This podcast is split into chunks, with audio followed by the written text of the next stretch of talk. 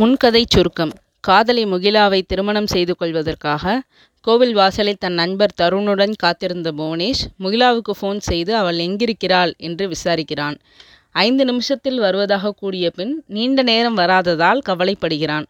இவர்களை பற்றி விசாரித்த இன்ஸ்பெக்டர் முத்துக்குமரன் தூரத்தில் ஒரு பெண் இவர்களையே பார்த்து கொண்டிருப்பதை புவனேஷ் தருணுக்கு காட்டுகிறார். இதற்கிடையே முகிலா காணாமல் போக அவளது மொபைல் ஃபோனும் சுவிட்ச் ஆஃப் செய்யப்பட்டிருப்பதாக தகவல் வருகிறது. ஸ்கூட்டியில் உட்காந்துட்டு இருக்கிறது ஒரு பொண்ணு தானே? ஆமாம் சார், கழுத்தில் போட்டிருக்க துப்பட்டா காற்றுல பறக்கிறது நல்லாவே தெரியுது. யார் இவ? எதுக்காக இந்த நேரத்தில் இங்கே வந்து ஒரு பேனர் பேனருக்கு பின்னாடி ஸ்கூட்டியை நிறுத்திட்டு நம்ம வாட்ச் பண்ணிட்டுருக்கா? நான் போய் மடக்கட்டுமா சார்? நோ நோ, நீங்கள் மட்டும் தனியாக போகிறது சரியில்லை, நானும் வரேன். வேனை சுற்றிக்கிட்டு நீங்கள் லெஃப்டில் போங்க, நான் ரைட்டில் வரேன். ரோடை கிராஸ் பண்ணும்போது பேனர் இருக்கிற பக்கம் பார்த்துட வேண்டாம். அவளுக்கு சந்தேகம் வராதபடி நம்ம மூமெண்ட்ஸ் இருக்கணும். தருண் தலையசைத்து வேனுக்கு இடது பக்கமாய் நகர வேனுக்குள் உட்கார்ந்திருந்த புவனேஷ், என்ன தருண், சைபர் கிரைம் செல்லுக்கு நம்ம புறப்பட வேண்டாமா? ஏன் லேட் ஆகுது என்றான். அதுக்குள்ளே ஒரு சின்ன பிரச்சனை. பிரச்சனையா? தருண் சில வினாடிகள் செலவழித்து பேனர் பின்னால் இருக்கும் அந்த பெண்ணை பற்றி சொன்னதும் முகம் மாறினான் புவனேஷ். யார் அந்த பொண்ணு? நானும் உன் கூட வந்து பார்க்குறேன், பதற்றோட பதற்றத்தோடு சொல்லிக்கொண்டே வேனிலிருந்து வேக வேகமாக கீழே இறங்கினான் புவனேஷ். தருண், நடக்கிற விஷயத்தையெல்லாம் பார்த்தா என் ஹார்ட்டே வெடிச்சிடும் போல இருக்குது. முகிலாவுக்கு ஒன்றும் ஆகியிருக்காதே? பயப்படாத, உனக்கும் முகிலாவுக்கும் கல்யாணம் நடக்கக்கூடாதுன்னு யாரோ நினச்சி திறமறைவில் காய்களை மூவ் பண்ணிட்டுருக்காங்கன்னு நினைக்கிறேன். அதில் ஒரு காய் அந்த ஸ்கூட்டி பெண். அவளை மடக்கினா போதும், எல்லா உண்மையும் வெளியே வந்துடும். நாம் இப்போ ரோடை கிராஸ் பண்ணி அந்த விளம்பர பேனரை பார்க்காம ஓரமாக நடந்து அதுக்கப்புறம் எதிர்பாராத வினாடியில் அவளை நெருங்கி கார்னர் செய்யணும். அவளுக்கு கொஞ்சம் சந்தேகம் வந்தாலும் ஸ்கூட்டியை கிளப்பி பறந்துடுவா. எனக்கு பின்னாடியே வா, மறந்தும் அந்த பேனருக்கு பின்னாடி பார்த்துடாத. சரி என கலவரமாய் தலையாட்டி கொண்டே தருணை தொடர்ந்தான் புவனேஷ். இருவரும் எதிர்ப்புற ரோடையே பார்த்தபடி நடக்க வலது பக்கமாய் வெகு இயல்பாய் மொபைல் ஃபோனில் பேசுவது போல் பாவனை செய்தபடியே நடை போட்டார் இன்ஸ்பெக்டர் முத்துக்குமரன். சரியாய் முப்பதாவது வினாடியில் மூன்று பேரும் அந்த கோவில் விளம்பர பேனரை சூழ்ந்தனர். ஸ்கூட்டியில் உட்கார்ந்திருந்த அந்த பெண் அதிர்ந்து வண்டியை ஸ்டார்ட் செய்ய முயல பயந்து போய் அவள் முன் நின்றான் தருண். ஸ்கூட்டியின் சாவியை எடுத்துக்கொண்டே, யார் நீ, இந்த இருட்டில் நின்றுக்கிட்டு என்ன பண்ணிகிட்ருக்கிற கேட்டார் முத்துக்குமரன்.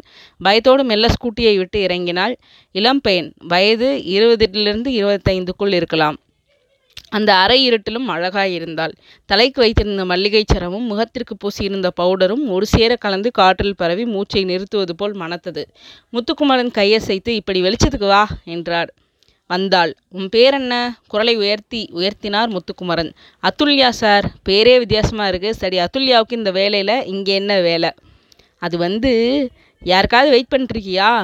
இல்லை சார். அப்புறம் அத்துல்யா சில வினாடிகள் தயக்கமாக இருந்து சன்னமான குரலில், கல்யாணத்துக்கு வந்தேன் சார். யாரோட கல்யாணத்துக்கு?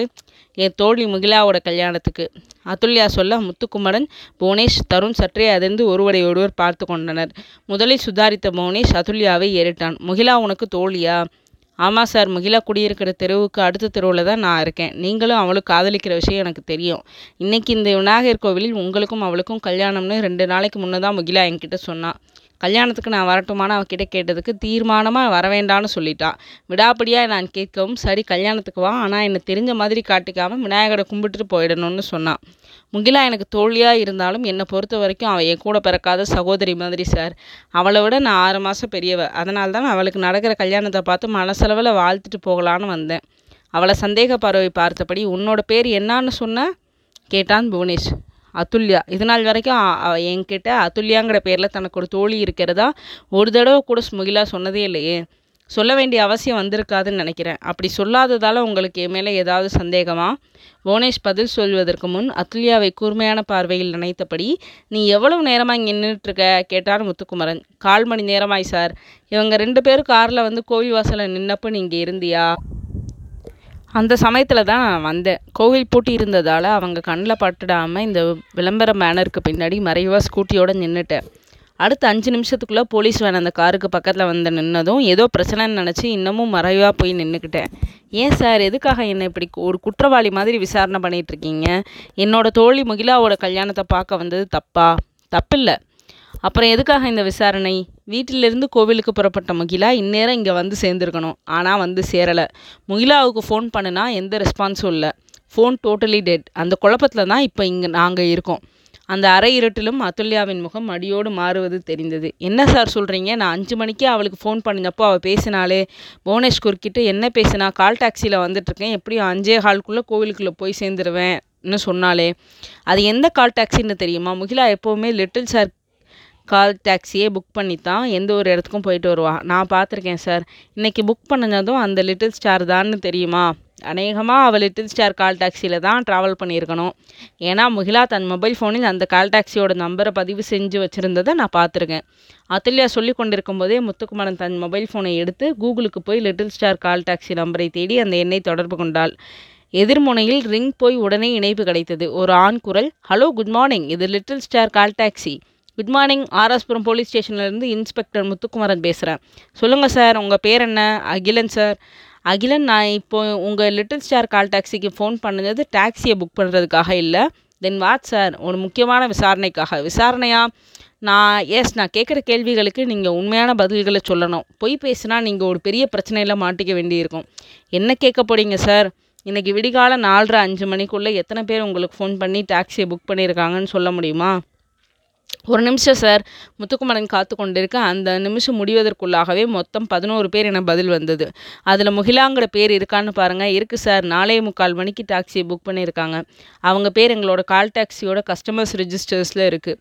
முகிலா சொன்ன அந்த பிக்கப் பாயிண்ட் எது? Peelamedu Chandrakanthi Nagar sir. Drop up point RS Puram DP road sir. அந்த டாக்ஸியோட நம்பர் என்ன? பதிவு எண்களை நிறுத்தி நிதானமாக சொல்லி முடித்தார். என்ன வண்டி? Maruti Alto sir. டிரைவர் யார்? பேர் மகுடபதி. என்ன விஷயம் சார்? அந்த டிரைவர் ஏதாவது பிரச்சனை பண்ணிட்டாரா?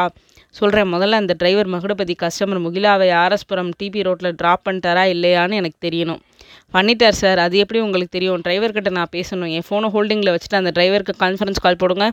சாரி சார், பிரச்சனை என்னான்னு தெரியாமல் மறுமுனையிலிருந்து அகிலன் குரலை இழுக்க நிதானம் எழுந்தார் முத்துக்குமாரன். யோ, ஃபோன் பண்ணியா? நான் அந்த டிரைவர்கிட்ட பேசும்போது உனக்கு எல்லாமே புரியும். லேட் பண்ணாமல் ஃபோன் பண்ணு. மறுபடியும் சாரி சார். எதுக்கு சாரி? அந்த டிரைவர் கூட இப்போ நீங்கள் கான்காலில் பேச முடியாது சார். ஏன்? டிரைவர் டிபி ரோட்டில் அந்த பொண்ணு முகிலாவை ட்ராப் பண்ணதும் எனக்கு ஃபோன் பண்ணி ராத்திரி முழுவதும் வண்டியை ஓட்டினதில் ரொம்ப டயர்டாக இருக்குது, ரெண்டு மணி நேரமாவது நான் தூங்கணும், கஸ்டமர் பிக்கப் எதுவும் வேண்டான்னு சொல்லிவிட்டு தன் ஃபோனை சுவிட்ச் ஆஃப் பண்ணிட்டார் சார். சரி, டாக்ஸி இப்போ எங்கே இருக்குதுன்னு ஜிபிஎஸை பார்த்து சொல்லு. பார்த்துட்டேன் சார். எங்கே? லாலி ரோடு ஃபாரஸ்ட் காலேஜ் பக்கத்தில் காலேஜ் பக்கத்தில் வண்டி நின்றுட்டுருக்கு சார்.